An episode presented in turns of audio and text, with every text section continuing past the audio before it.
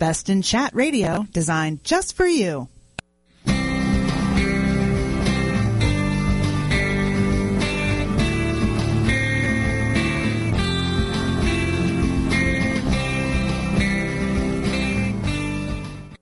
Welcome to America's Homegrown Veggie Show. I'm Daryl Pullis, and today my guest is Kate Copsey, and you probably know that name because Kate used to be right here on America's Web Radio. She was the host of America's Homegrown Veggie Show for how long, Kate? I think it was about five, six years. It was great fun finding people. Oh yeah. One of the perks of this job, of course, is that you get to talk to people all over the country and in foreign countries, and that's a lot of fun, and get to know what what they know that you don't know. And then you did the Master Gardener Hour for a year or two too, didn't you?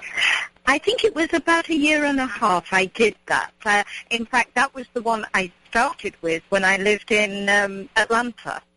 And one day Da- David and I were talking, and he said, "You know, uh, do you girls know um, about uh, the garden, sort of, um, I, I can't remember what, what, what he called them, but yes, it was, and I said, well, you know, we need a program on that.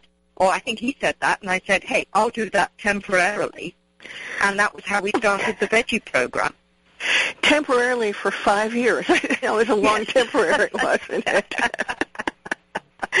yeah. And, and well, I, I thought, yeah, and I took it up to um, with me when I did Ohio, and then ended up uh, in New Jersey, still doing it. You know, recording at home with all the technology was great fun. You know, I was thinking the other night uh, that this would not have been possible 15, 20 years ago. I mean, even just with the cost of the cost of the bandwidth and the cost of long distance phone calling. Oh, I remember absolutely. I remember how terribly, terribly expensive it was back in the day. And I was on one of the very first um, internet radio shows back in probably 19, yeah, I don't know, 92 or something like that. Oh, uh, wow. Yeah, that goes back. They were, they were talking about various computer resources. And of course, at that time, I'd already been doing radio for several years. And they wanted somebody that knew about various web sources like CompuServe, and I was on staff of, at the Compu, of the CompuServe Gardening Forum, um, which I still am. As a matter of fact, I'm manager now. But that that goes way, way, way back, and that was a hoot. But we only got to talk for like I don't know three or four minutes because it was so expensive for the other gal's radio station to do it. Oh. So you've been now you you took you you had to take off so that you could write your book, and you've got a brand new book out. It's your first book, isn't it, Kate? That's right, and of course it's all about veggies, but um, it, it's called the Downsized Veggie Book, and uh, you know that took a lot of time to do. But I'd also got a second one out um, that I did uh, last year too, which was one of the month by month books. So, oh, I didn't know uh, that. Oh, yes. And, Is that uh, month by month gardening in in like the Northeast or the Mid Atlantic states or something? It's month by month New Jersey and New York, um, which is actually challenging because I think the highest part of um, New York is a zone four, and the warmest uh-huh. part of New York and New Jersey is a zone eight down by Cape May and Long Island. So that was challenging. But the, yeah, the, the, the veggie book actually was great fun to write. Um, obviously, it was a lot of work doing too, but, uh, you know, and there's only so many hours in a day. So that was why I had to give up the radio show. But, you know, I really miss it even now, talking to all those wonderful guests and things. Well, but now that you've got your books out, you're you're getting a chance to do something else, which I always found really thrilling, and that's going out and talk to, talking to people live and in person, because you're out on book tours and you're you've been speaking. How many places have you spoken at so far? And the, and the show season just got started too. Oh, it it is fun talking to people with live audiences. Um, I started off at the end of February with uh, the book came out February 15th, and I think it was the 25th that I did the um, Northwest Flower Show over in Seattle, which was a great show. I mean, it's a fantastic show over there. Um, and then lately I've done uh, York, Pennsylvania. That was um, two weeks ago, and I tagged down the road to the Maryland um, flower show, which I did two talks there. Uh, last weekend I did the Philadelphia Home Show, flower show, sorry. They'd be horrified to call it a home The, show. yes, the biggest flower show in the United States. Yeah, calling it a, a home show do- doesn't cut it, does it? Yes, and then this upcoming weekend I'm going to be in Albany, New York, or Tro- Troy, which is just over the river, uh, for two talks at the Capital District Flower Show. So, been very busy month. Wow. Yeah, that has been busy. When do you when do you get chance to relax? Are you because you're obviously you're gone most weekends because that's when most of the flower shows are. Yes, I think probably next week I'll sleep for the week and then get, back on. because there's al always one more program when you're doing two programs. Like next next weekend uh, or this upcoming weekend, there's the one on the book, uh, but also I'm going to be doing one on all colour through the through the year um, in the garden. So they wanted two different talks. Um, so that's that's kind of fun because you get to talk about shrubs and berries and things like that, as well as vegetables. Which um, I mean, my I think think my I still my my heart is in the, the veggies, but um, you know sometimes you you have to go to the rest of the garden. to for pollinators Yeah. and things. Yeah. Well, and and you've had experience because you started gardening as a little girl, didn't you? Oh yes. Well, my father did, um, and and my mother, and uh, you know, in England, you kind of you grow up um, really doing um, gardening. Um, Mhm. Yeah. So you know, there was always a garden out there, and of course, there's been generations on generations putting cow manure on, and horse manure on the ground, so it's kind of a, a lot more viable than uh, most American clays from the Midwest or down in Atlanta. Yes, for sure, for sure. Well, of course, you know Atlanta too. Not only do we have the heat and the humidity that that just burns up organic matter in the soil, but a lot of our soils were um, were damaged by heavy growing of cotton for years and years, and um, so we we had a double whammy. Now, when you were a, when you were a child at home, something in your book intrigued me, and you talk about a potato trench. Tell me about a potato trench. You said you dumped all your scraps, food scraps, in it all winter long. Oh, it's something really that everyone can do. Um, you dig a trench in the fall, about sort of 12 inches deep and maybe two foot wide, and you make it the whole length of the bed, and this is where your potatoes are going to go. But all through the winter, you know how you get the potato clippings and the veggie clippings and things like that? All those scraps, rather than going into a compost heap, you just toss them into the potato trench. And then come spring, you cover um, all the bits up and plant your potatoes, and you've got kind of almost the ready-made compost underneath them. And that was That kind of, we always called it potato trench. Okay, I you know it's, it's something that I I remember doing when I was a child at my grandparents' farm, but we didn't call it that. So um, that that's interesting. Of course, in the if you didn't get things cut um, dug early early in the fall, you didn't get a chance to do that because in Wisconsin the frost line went down several feet. Now, you you garden in a fairly mild climate in England, I assume, because you you don't ha- sound like you have a Scottish accent, so I assume you're further south.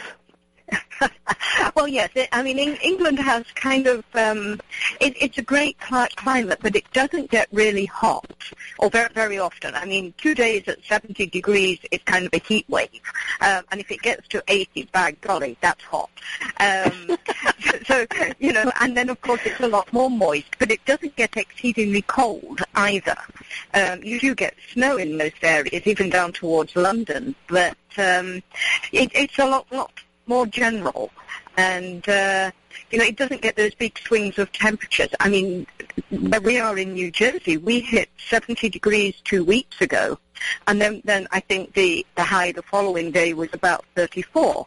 Um, yeah, and we've got uh, snow possibly this weekend, and yet we've got beautiful temperatures right now, you know, kind of in, in the 60s, and then it's just going to plummet. So you get those wild swings, particularly in the Midwest and the East Coast, where you don't get that, I don't think, quite so much in, in England, particularly, because really it's just a piece of rock surrounded by water. Um, and and you've got the Gulf Stream going up past you too, and that that moderates it pretty well. Um, it, a lot of people have told me that England is very much like the Pacific Northwest, where you were for the Northwest Flower and Garden Show. Is that about right? Do you agree oh, with I that? With so. yes. no great swings in temperature. Oh, that's right. Um, I mean, but when I'll be honest, I went from the hotel to the convention center, so we didn't see um, too much outside. But I think, you know, that that is true because when you've got the ocean winds coming on, there's plenty of, shall we say, there's plenty of water there for the winds to catch on. and so, yes, ra- rainy climate. Um, and the same in England, you know, you do get um, a lot of moisture, particularly from the, the oceans. And uh, so, so, yes, it, it's very different uh, to, to grow it. And, and that actually is the challenge with any gardener that, that wants to write about, um, do books, because the continental U.S. is so large, and you have to take into account these different um, moisture levels and, and whether they're close to the sea. And then, if you remember the um, the, uh, the the heat map and things, I mean that actually identified where you really could grow uh, things like okra or watermelons in the summer, it's not all about how cold you get, and it's also about how Right. much moisture you get. Well, we have the coldest that I, time I've spent. A couple of them. One was in the Pacific Northwest, and the other was um, a, a couple of weeks spent with one of my friends in England. We were gardening, garden touring, and she was loaning me her vests and and a parka, and it either rained or it was cold the whole time. We were tr- tromping around Wisley and, and places like that. So yeah, it's I, I guess it's a challenge, and she complains, of course, when it does get really cold because she's not used to that. But um, but you're pretty well qualified because you garden in England. You've gardened here in Georgia. You were in Ohio for a few years. Now you're in New Jersey. And weren't you someplace else on this continent too? Or Uh, am I well, we- forgetting? Uh, yes, we, we were in Indiana for s- several years, um, and we were in Albany, New York. Uh, we went down to Virginia, so we, we had a couple of years down there. Uh, where else have we been? Uh, we've done Cleveland in Ohio. We've done so, southern um, Indiana, down, down on the Kentucky border. So I've had a variety of everything from rocks and clay all the way down to right now I'm on the equivalent of a sandpit uh, because we Oh, are yes. so close to the ocean. I love the soils in New Jersey, and I thought we had a clay soil um, when we lived in New Jersey. But I was, you know, coming down here was real culture shock. But the soils there, if you if you're not on pure rock or a lot of rock, you know, the, the soils are pretty easy to deal with. And of course, that depend that makes um, a difference on when your soils warm up too. We're going to have to take a little break right now, but when we come back, let's talk more about soils and gardening, and we'll be right back after this. Quik Stakes, that's Q-U-I-K Stakes, are not just for surveyors. They are great for family and community gardens. Go online to www.quickstake.com or contact your local land surveying supply dealer and get you a box of Quik Stakes. You'll love them every year when you plant your garden. Again, that's Quik Stakes, Q-U-I-K Stakes, the truly preferred way to stake and identify what's in your garden now. It's not just your garden. It's the way you live. And there's so much to know. But you have help. Bonnie Plants. Now with Bonnie's app, Homegrown, you can learn about veggie and herb varieties, track and record your garden with photos and notes, share on Facebook and Twitter, and so much more. How'd you ever grow without it? Get Homegrown with Bonnie Plants for iPhone and Android. The more you know, the better you can grow. With Bonnie. This is America's Webradio.com, the best in chat radio designed just for you.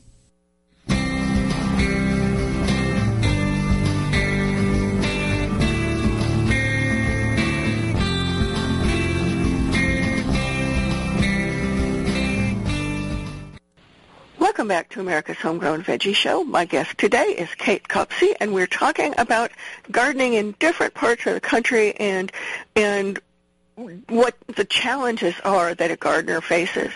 In my case, here in Georgia, we've already had temperatures up to 85 degrees, and which was a new record high, I think.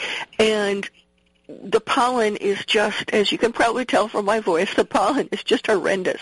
The way I had rings of pollen, Kate, in my bird bath this morning when I went out there from where the birds had splashed around and changed the water levels a little bit, and then it, it evaporated. So it's just really fierce. And we haven't even started on our pine pollen season yet. It's still just the hardwoods. My maple one of my maples is about finished blooming. Another one is coming into bloom. Um, you said that your maples now are just starting. They're just they're just opening up. Um, so yes, we're, we're a couple of weeks behind you, obviously, but we have we've got crocus out um, and the, the early daffodils. But actually, I was talking. I did a talk yesterday on spring, and one of the slides we, we still call them slides, um, that, that I mm-hmm. had was from two years ago. And uh, we had the, the first crocus came out March, I think it was March 8th. Then last year when we had a winter that went on forever, the first mm-hmm. crocus came came out. Well, actually, it, it showed what it was like. It hadn't even got as far as blooming, and that was uh, March 15th. Now this year, because we've had an El Nino year, the first crocus actually came out on February 27th. So we're a couple of weeks ahead. Um, and I, I'd like, like to say that this last winter was a perfect winter for gardeners because we could see the ground most of the time. We had the, the, the blizzard, obviously, um, that dumped 21 inches of, of snow on us. um, but that was a, you know, that was a 48 hour, then tick, done the snow. Um, and then we had an ice cold Arctic blast come down, so we did the cold weather. Uh, that that lasted about four or five days, and then we've been moderate for the rest of it. And what people forget is that you know the um, the garlic that you put out in the fall, well, that comes up maybe three four inches before you know the cold weather hits, and people freak out because they they think it's going going to die. Well, no, I mean this one it got kind of bent by, you can imagine, under 21 inches of snow. Sure. Um, it, it kind of did a little right angle, and then when the snow went, it waited until the cold weather went, and it's up and running again. It doesn't seem to take a break just because it's winter. It's perfect. It's lovely. You did have a, a very mild winter, and so did we. Uh, it's been really wet until very recently. And now we're actually hoping that we'll get a little bit of rain to wash the pollen out of the air, but unfortunately, we're they're talking the F word for us for this weekend, which is not good for the trees and the shrubs. Um, you mentioned that your daffodils are all, your crocus and your daffodils are up. My daffs are almost completely gone except for a couple of very late miniatures. My crocus bloomed, I think, in February. And I've been harvesting broccoli and kale and green onions all winter long. It's been great. Oh, and wow. cilantro. yeah, well, I, really... my kale went all year, but I don't think anything else did. but, well, but another, another kale, kale is awfully hard to kill. Oh yes. Another thing though that um, I think is of concern, and I mentioned this in the talk yesterday.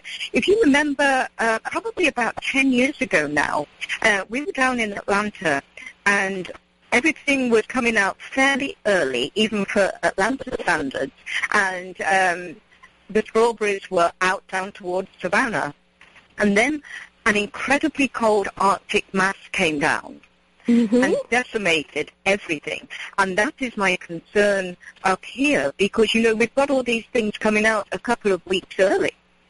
And people are wanting to plant things in the garden and things. And, and we, I think it's still way early. We could still get those Arctic blasts to come down. For all that it seems to be averaging out around 50, 60 degrees most days. Uh, it's kind of a false sense of security, but then when it comes to the trees and things, there isn't an awful lot you can do. No, there isn't. And I'm really concerned for particularly the hydrangeas because I remember the great Easter freeze and the damage that that did. But we've also had two years now with um, a warm, a, a big warm up, and then a freeze, and then we also had two autumns with uh, premature freezes that caught the plants off guard. They hadn't um, started to go dormant, so we've, you know, I've got, I lost maybe a, a, a foot and a half on most of my hydrangeas. Yeah. Some of them got frozen all the way back to the ground, and and that happened to one of my Japanese maples too. So I'm I'm kind of concerned that that's going to happen to them. Yeah, and of course it also happened on, on kind of the fruit trees, the early blooming Mhm. ones, like, like the apricots and the peaches. Th- Those are starting to come out in some areas, just like the, the, the red ones. And, you know, those are going to be affected by if you if we do get a cold, a really cold snap. So, you know, it, it, it affect, affects the trees, it, it affects the, the early vegetables, um, pretty much anything. Not to mention it, it's like disastrous for the psychologist or psychological aspect from a gardening point of view. You know, you think you're out of winter and, Yeah, and and- wham. and then it bites you in the butt. And then there's, you know, but but I think that's a valuable lesson for new gardeners too, to know that there are some things that are out of your control. And yeah, you can be sensible and wait and plant your tomatoes. We used to do it Memorial Day weekend when we were when I lived up in New Jersey, um, and you can you can be sensible and wait for that. But with some of the other things that you had to get in early, like early peas and potatoes and stuff like that, you know, it's it's you can cover a potato plant pretty well with a blanket or some frost cloth or something, but it's really hard to do that with a climbing pea vine.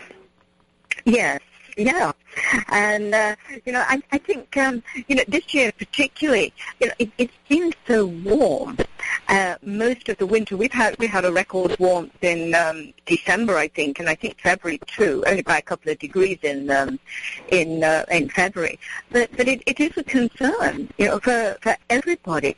Um, and I know the last two years. Um, I think two years ago, uh, our, our last frost date is about middle of May, maybe the early bit of May, and you know, it, it's there are some years when it's so cold in in spring that you don't put the tomatoes out just because the frost you're not getting a frost doesn't mean it's not it doesn't mean it's warm enough for the tomatoes and the basil. And I think Sure. people kind of forget that. Um, and I wouldn't. uh, Two years ago, I put my tomatoes out probably mid-May. Then last year, because winter went on forever, um, I looked at the soil temperature and the general feel of the, the air temperatures, and I didn't put my tomatoes out, even though we didn't have a frost, until probably the first week, maybe even the second week in June, because it just wasn't warm enough out there for tomatoes and peppers, which I like to think if, if I'll put a swimsuit on, those can go out. If I'm not going to, if I'm still in jeans and sweater, the, the basil stays inside. Well, basil in particular is is really sensitive to cold, may, maybe even more so than a lot of tomato varieties. Because a hardened off tomato can actually take a fair bit of cold as long as the soil isn't too cold. That's Yeah. not to say it'll stand a frost, but but basil, I've I've had some types of basil go down, you know, when it would drop to 45 degrees. It Yeah. would just kind of fade away.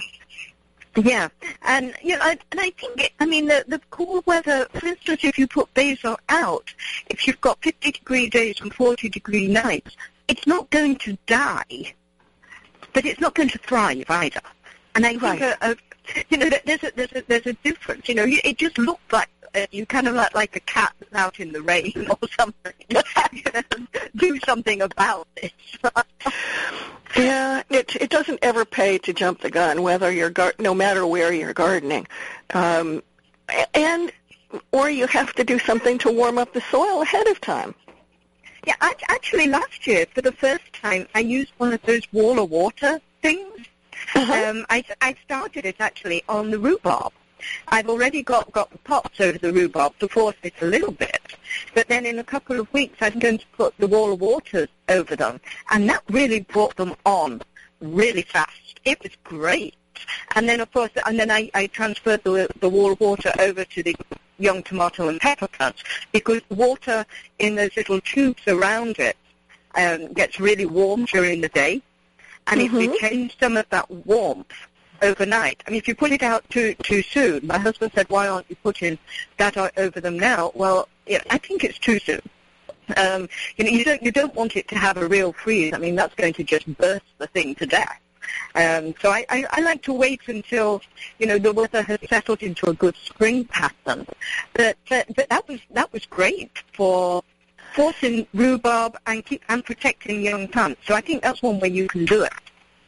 And I will put a link, if people are not familiar with wall waters, I will put a, a link up. I also have used them.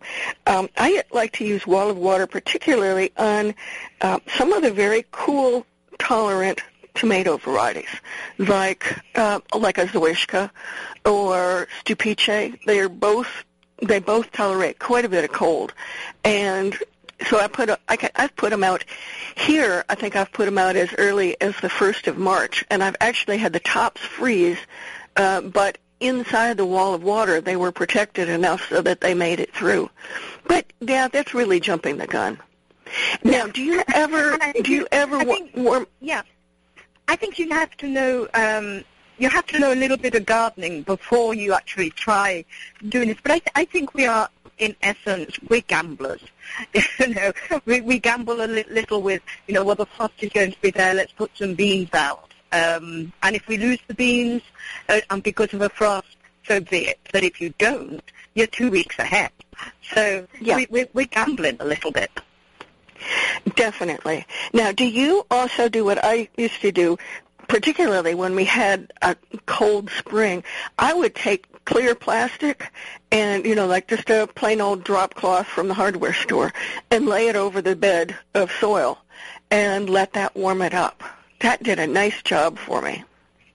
Oh, and does it matter if it's the clear or the black when you do that? Um, well, clear has the disadvantage of weeds. Weed seeds, of course, can sprout, but you know, if you if you catch them really early too, and just kind of hoe them off or whatever, or even rake them off, uh, that works. But the clear soil plastic actually heats up hard, hotter and faster than the black plastic does. And and it doesn't. There's no danger of soil or, um, sort of overheating the top of the soil when it's this early in the year, so that you kind of No. you you ba- basically kill all the good guys, uh, little bugs in there.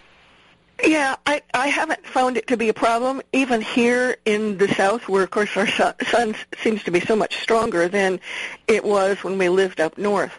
It just hasn't been a problem. I could see maybe if you know it was 85 degrees for a, a long period of time and and very sunny that it might do some damage, but I hadn't noticed any problem before. We'll talk about some more tricks for spring weather in particular, and then I'd like to talk some about your book. But we have to take a little break right now, and we'll be right back after this. It's not just your garden. It's the way you live. And there's so much to know. But you have help. Bonnie Plants. Now with Bonnie's app, Homegrown, you can learn about veggie and herb varieties. Track and record your garden with photos and notes. Share on Facebook and Twitter, and so much more. How'd you ever grow without it? Get Homegrown with Bonnie Plants for iPhone and Android. The more you know, the better you can grow. With Bonnie. Quik Stakes, that's Q-U-I-K Stakes, are not just for surveyors. They are great for family and community gardens. Go online to www.quickstake.com or contact your local land surveying supply dealer and get you a box of Quik Stakes. You'll love them every year when you plant your garden. Again, that's Quik Stakes, Q-U-I-K Stakes, the truly preferred way to stake and identify what's in your garden now. This is America's Webradio.com, the best in chat radio designed just for you.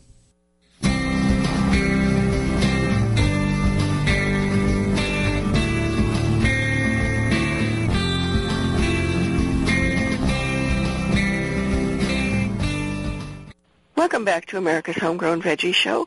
Today my guest is Kate Copsey, who is the author of a couple of books, including one that I really like. It's called The Downsized Veggie Garden, and it's brand new in, what, February 15th, did you say, Kate? It was February 15th. It officially went on to Amazon, um, but it's been it had been there for a while, um, since last year, I think, with people ordering it. So it's, it's great fun. And subtitle of the book is How to Garden Small Wherever You Live, Whatever Your Space.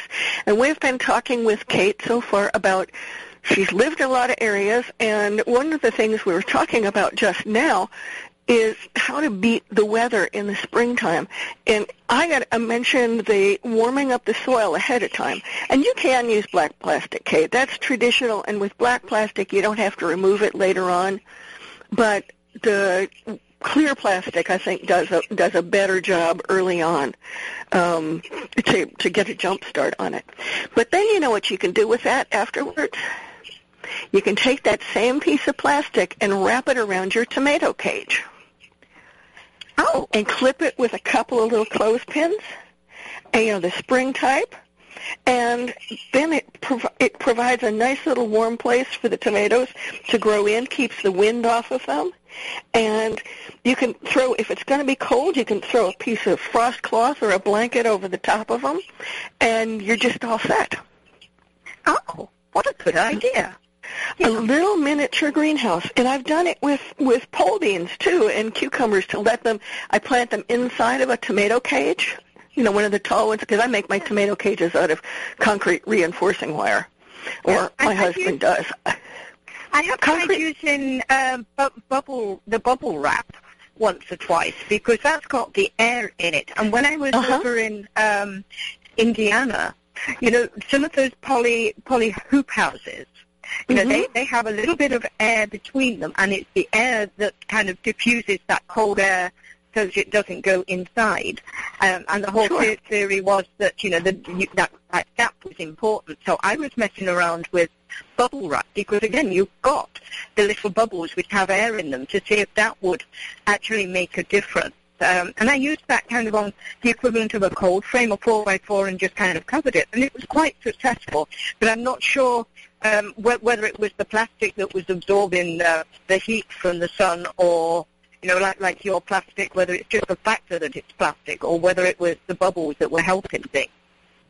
Well, when I first bought my greenhouse, um, it was they didn't have a, uh, a an insulation kit for it. Like now, most of the greenhouse, the better greenhouses are are twin wall construction, so that there is that airspace. But what they recommended then uh, was to use bubble wrap on the inside of the greenhouse to keep Oh. it keep it warmer Oh. and you put it bubble side to the to the um, well, it's not glass; it's a plastic fiberglass kind of product, but.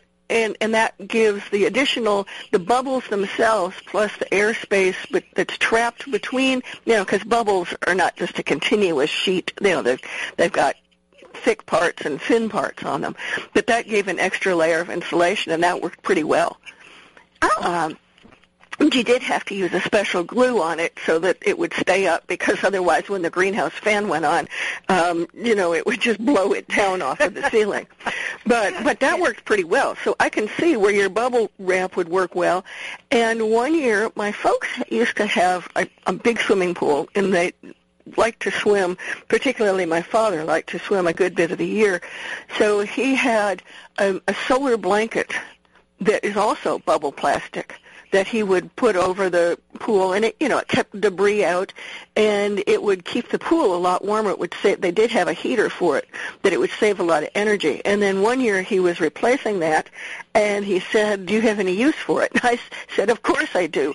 And it was a little too heavy to go directly on plants but we made some hoops out of pvc and just laid it over the top of that and it was really nice and it didn't overheat like clear plastic does Yeah. And of course you can get bubble wrap now at uh, the big box stores under um, shipping. And uh, you know it, it's it's fun to to use that.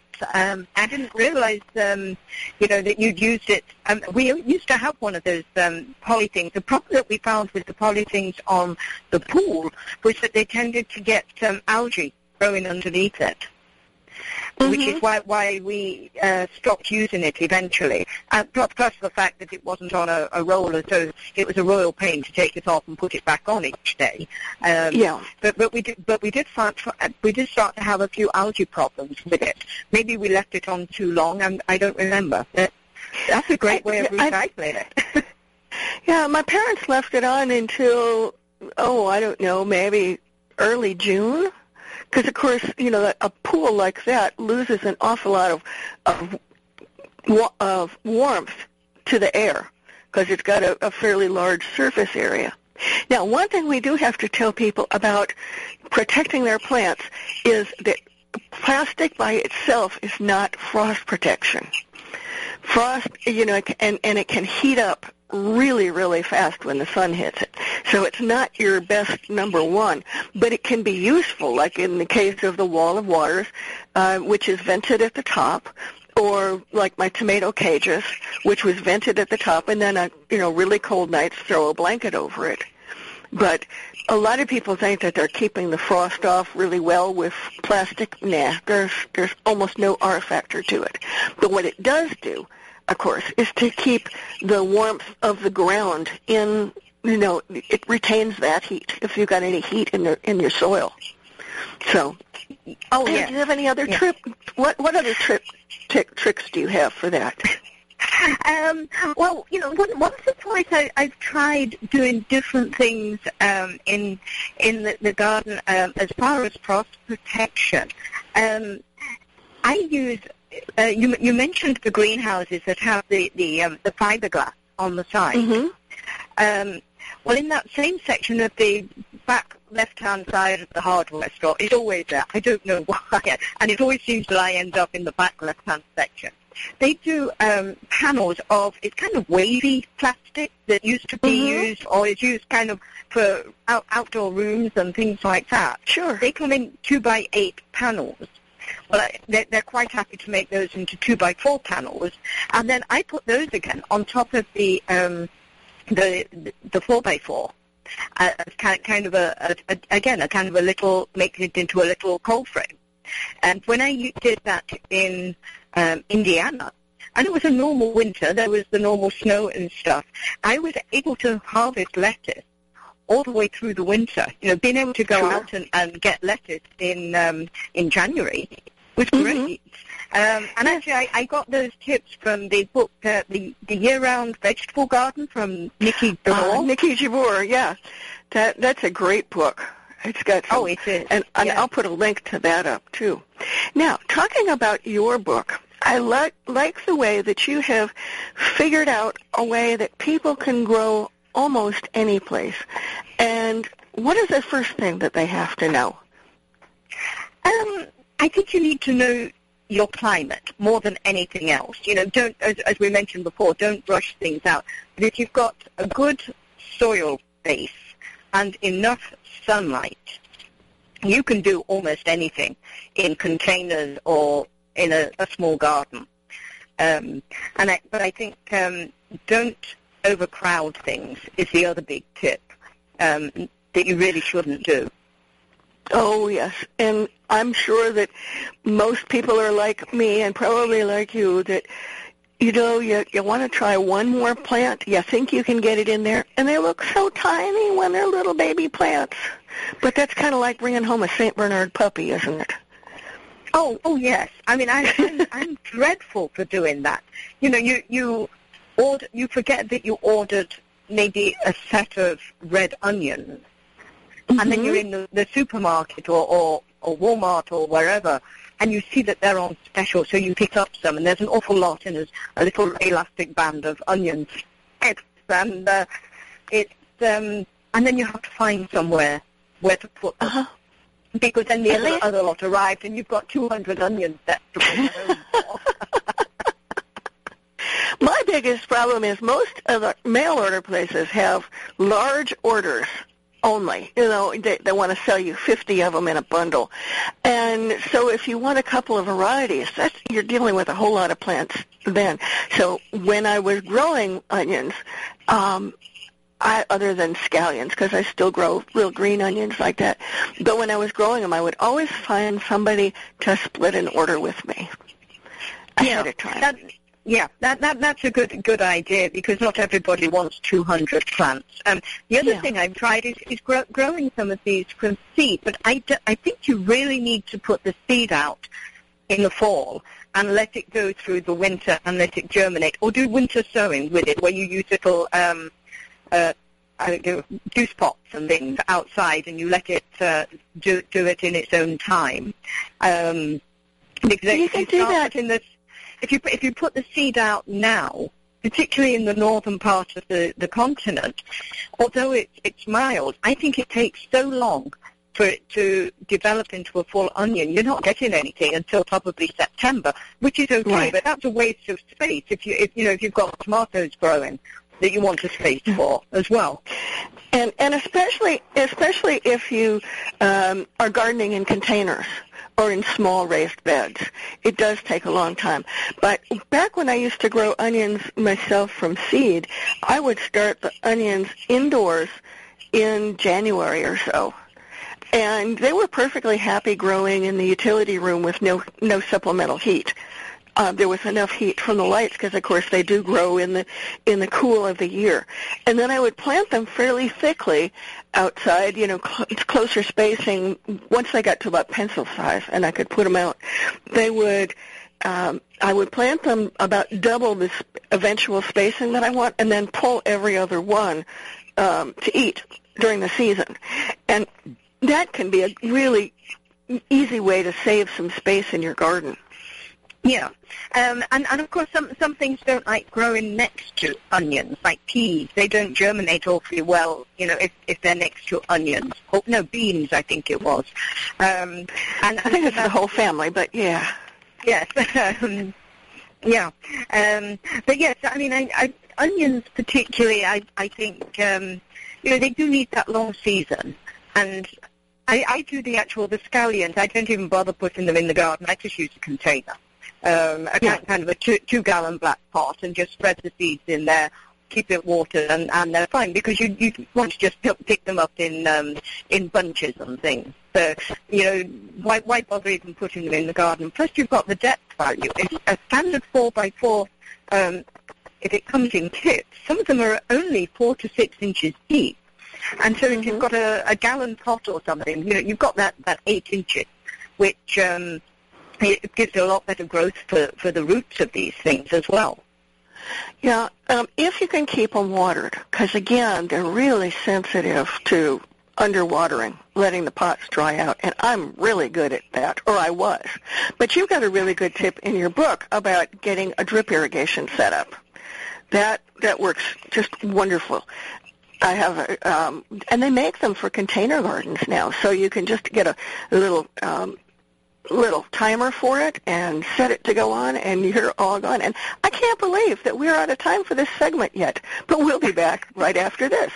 Quik Stakes, that's Q-U-I-K Stakes, are not just for surveyors. They are great for family and community gardens. Go online to www.quickstake.com or contact your local land surveying supply dealer and get you a box of Quik Stakes. You'll love them every year when you plant your garden. Again, that's Quik Stakes, Q-U-I-K Stakes, the truly preferred way to stake and identify what's in your garden now. It's not just your garden. It's the way you live. And there's so much to know. But you have help. Bonnie Plants. Now with Bonnie's app, Homegrown, you can learn about veggie and herb varieties. Track and record your garden with photos and notes. Share on Facebook and Twitter, and so much more. How'd you ever grow without it? Get Homegrown with Bonnie Plants for iPhone and Android. The more you know, the better you can grow. With Bonnie. This is America's Webradio.com, the best in chat radio designed just for you.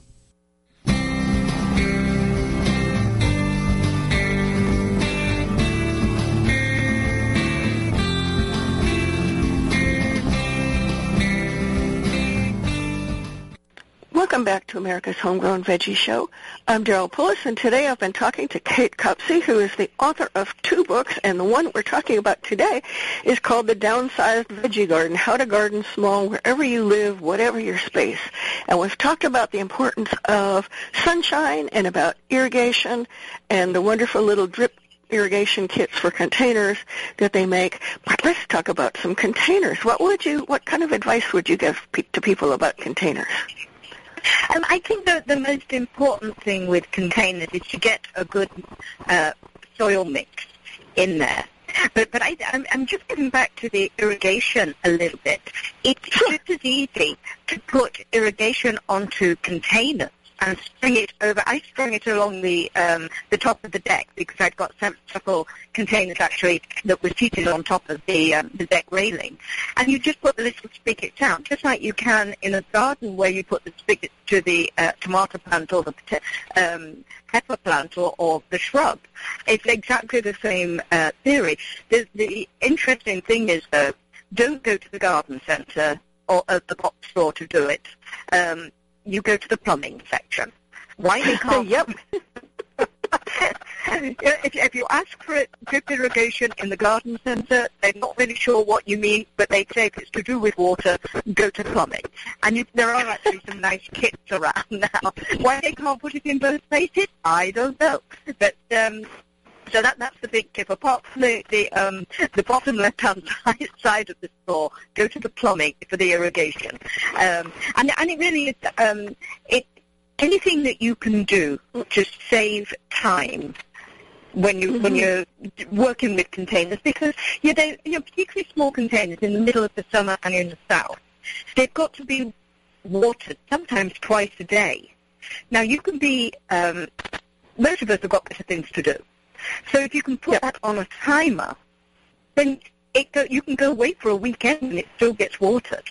You know, uh, anything to make life a little bit easier will also make you a little more successful in growing. And that, that's the I, whole I idea. think you're I think. right. I know a lot of people like to go out there and stand in water because it's relaxing to them.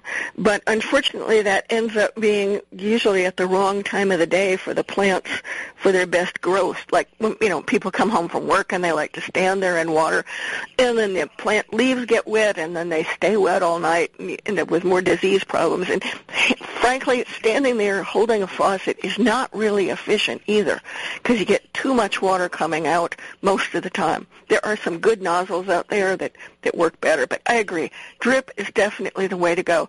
And now I noticed a couple of, well, a couple of years ago, Proven Winners has container kits for drip watering, and they're readily available online. And even our local big box stores now have had little kits. If you know how to do it yourself, and it's fairly easy um, to do, just putting the little tees in and, and things like that, um, you can get to all the stuff and save a bunch of money. But again, time is money for a lot of us. And, and there's a lot of um, containers out there where you water from the bottom as well. Mm-hmm. Um, and, and those have kind of wick systems that go into the plant medium. And I've noticed as well um, with seed starting kits, a lot of those are also being watered from the bottom, particularly if you use the pellets. If you use the seed um, mixes and things like that in the little six packs, um, if you can water them from underneath, it makes a big difference. You know, typically though, you know, up until probably last year, everybody was getting seed mixes and putting it into, uh, moistening it, putting it into the, the six pack. Uh, the, the plants would grow and then you ditch the six pack into the trash. Now you can get, um, and they've been around for a while, but I think I just noticed them maybe, the little pellets that you, uh, put water on they expand. Yeah, So the like Jiffy pellets and yeah. They have the Jiffy pellets, and now they have the coir pellets um, that some people are, are selling. I, you know, I don't like those as well as I like six packs because unless because they tend to evaporate and cool off faster. And while that can be great if you're trying to grow in a hot room, um, the evaporation helps, or if you're in a really dry climate. But I found that, especially for things like peppers, it really slows them down but they Oh, are really? very handy. Yeah, it, it, it's just it's just a matter of chilling, and I'm fortunate because I have a fair collection of heat mats for seed starting, but not everybody has those. So that's just something to think about. Now, when you're, I, I, of course, actually, I, I, I my uh, my tomato, uh, my peppers were a little late. I thought they were a little late in um, germinating. So I actually I got a couple of hot water bottles and filled those with hot water and sat them underneath it. Thinking I must what- get I must get myself a heat mat. Oh yes, oh yes. You need everybody needs a heat heat mat if they're going to start their own tomatoes and peppers and eggplants. And I really, I, I'm a strong believer in that you should, you know, start a lot of your own stuff from seed because you get such a better variety. It's not maybe the easiest thing for beginners, but hey, people have been doing it for millions of years, uh, starting from seed. Well, yeah, So- and I, and I think I think um, you know when, when it comes to starting, whether whether you're going to buy seeds or a plant, I think there are certain criteria, um, and I, I go through this in some of my talks. If, if you want a lot of things, like basil and lettuce, and you know, why you wouldn't bother buying buying plants. But if you only want one or two, like one sage plant or one rosemary, it's usually enough. That's when you Sure. go for the plant, and you get a lot more. Um, you've got a lot more variety if you go by seed. Uh, when when you're buying the plants, you know, there's even the tomato plants. There's only a limited amount that that a store will carry. Um, the, the other fa- factor, though, is so if you start from seed, you know, you have to be start ordering and starting it now, and you're probably not going to get um, a tomato until probably what uh, mid-June. Whereas you can go go in probably mid-May and go to the the store, and you will get tomato plants that already have flowers and little tomatoes. So there's that instant gratification that you don't get from seed. I think that's what you instant want. gratification, but but if you're buying a tomato that already has tomatoes on it and flowers on it, it's going to have a longer time to establish itself. So yeah, you'll get a couple of early fruits, but I, I don't think you get as strong a plant in the end as you do. But certainly, if you don't get your seeds started really soon, um, in most of the country, you're not going to get a, a plant that's ready to put out in the garden. Figure you got to do about six weeks ahead for uh, tomatoes and eight for peppers. And you can Yeah. even push that to ten for those. But yeah, now- whi- whi- which is why um, mid mid March, early April is really when you you need to get them started so that you can get get them ready for the middle to end of May, which is when typically the ground is is ready for it. It, in in your part of the country, yes. Of Yeah, course. yeah. I remember I remember waiting until Memorial Day weekend to plant when we lived up north, and when when we lived in Illinois, it was usually the first week of June, just so that the soil I, could I, get I warm think up. that's true for um, the Great Lakes area and uh, the Northeast, uh, particularly if, if you get into New England. Their, their frost dates are probably much later in May. My, mine, as I said earlier, is it's kind of the, the middle part, early, early to middle part of May. So I, I, and it depends again on the on the year. Um, my guess is that this year I'll be able to probably put um, the tomatoes out a little earlier than the frost date, but we'll see. it's still Well, way yeah. off. Yeah, you, you just you have to kind of watch the weather and be prepared and make sure that your soil is warm. I will put a link up. I found a great website that has uh, you can plug in your zip code and it'll give you your first and last average frost dates and give you some percentages. Now, Yeah. in your, in, you mentioned that you like self-watering containers in your book, and I like. I've tried both Grow Box and Earth Box, and they both have advantages and disadvantages, but they're a whole lot better than trying to water everything by hand. Um, what do you put in your containers when you're growing? Do you have a favorite soil mix or soil-less mix, or what do you like? Um, uh, definitely soilless mixes. Um, you know, don't don't get any garden soil in it. In it. Um, but I, I like ones that have got a little bit of organic fertilizer in them. Um, usually they're peat-based with vermiculite or perlite in them, and some compost in them. Uh, you can get get them ready made. There's a nice one, and, and it's got to be fairly light. I mean, you don't want it coming out looking like bark. I got I got one from a cheap store and it was organic and it was it had fertilizer in it and all that. But it looked like it was a mulch more than a, a, a growing mix. Yeah. hmm Um, but look, um, I, I like one, and, and I can't remember the actual name, but it comes out of Long Island, called compost, which is kind of a, a regional supplier. So and that's a ni- nice, viable type of uh, mix. And I, so that's what I tend to use in my in my uh, container, and it works very very well. But if you think about it, I will put it up on our, our Facebook page if you can think of the name or if you come across it. Oh, yeah. And another one that people can look out for in much of the country is a, a product called Pro Mix. You can get it in smaller bags, but I buy it by the giant bale. It's 3.8 foot compressed bale. And then on the west coast, there are quite a few regional um, soilless mixes that people can buy. But you know, a good place where people could get this information um, for your area, for what's locally available, is from your local master gardeners and or your Oh, yeah. extension service. And many master gardeners, you mentioned buying plants, master gardeners very often will have plant sales in the springtime. Like ours is coming up the first week of April, and I know that a lot of um, other areas up north will have their plant sales closer to the actual planting out date. Oh yeah, yeah. They, and they're have- great for actually getting some of those great varieties of tomatoes as well. Yeah, because master gardeners are just nuts about plants, and that's why they grow them and sell them. So you can get, and while you're there, you can also ask the master gardener, how do you grow this? What's the best time? How much water do they need? Um, when do you fertilize it? And things like that. Do you have, we've only got about two minutes here. Um, do you have any last minute tips for anybody? Uh, well, I think if you're in a cramped space, you need to start looking at vertical containers. Um, there's one that's called um, My Garden Post, which has about five different containers um, on it to strung up a post. And that, that's a really nice one because the, the lower containers are big enough for tomatoes and small squash. And the, the other ones I, I really like were ones that, that sit on the deck railing and those come in, but they came in, in vibrant colours. But you've got you've got to make sure that you've got enough depth there in the container for the tomatoes, or the even if you're doing carrots. Um, and of course, look for small varieties. Look for things like uh, dwarf this or that, um, petite, along ones that use uh, fairy tale names like Thumbelina peas. Those are, are inherited. Those, those are going to be smaller varieties and useful for containers. Don't don't try and gr- grow, for instance, a, um, a dinosaur kale. you know, by, by, default, you know, those are going to be big. The dwarf kale is going to be small. Um, so use some common sense when you're picking some of those things. They're most peppers, so uh, they're, fine.